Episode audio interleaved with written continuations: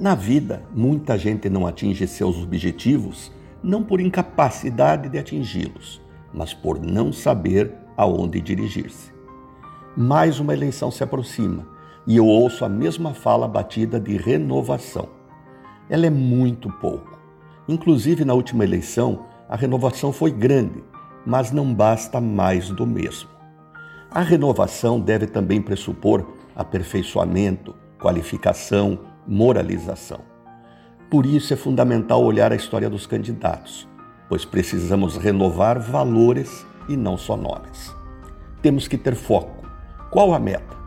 Hemingway já dizia: não confunda movimento com ação. Quando o objetivo é muito difuso, tudo fica muito confuso. Nem mesmo Deus, com todo o seu poder, pode atender quem não sabe o que quer. A pergunta que fica é: o que é mais importante para realmente melhorar o Brasil? No meu entender, basta uma coisa: educação.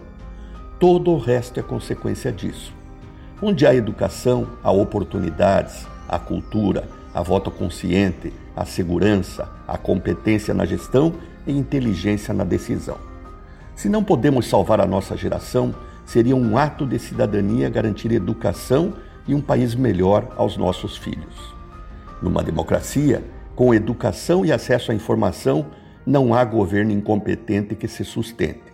E o melhor governo sempre é aquele que nos ensina a governar-nos a nós mesmos. Vote em quem defende isso, mas preste atenção em quem verdadeiramente vai fazer isso. Renato Folador para a CBN.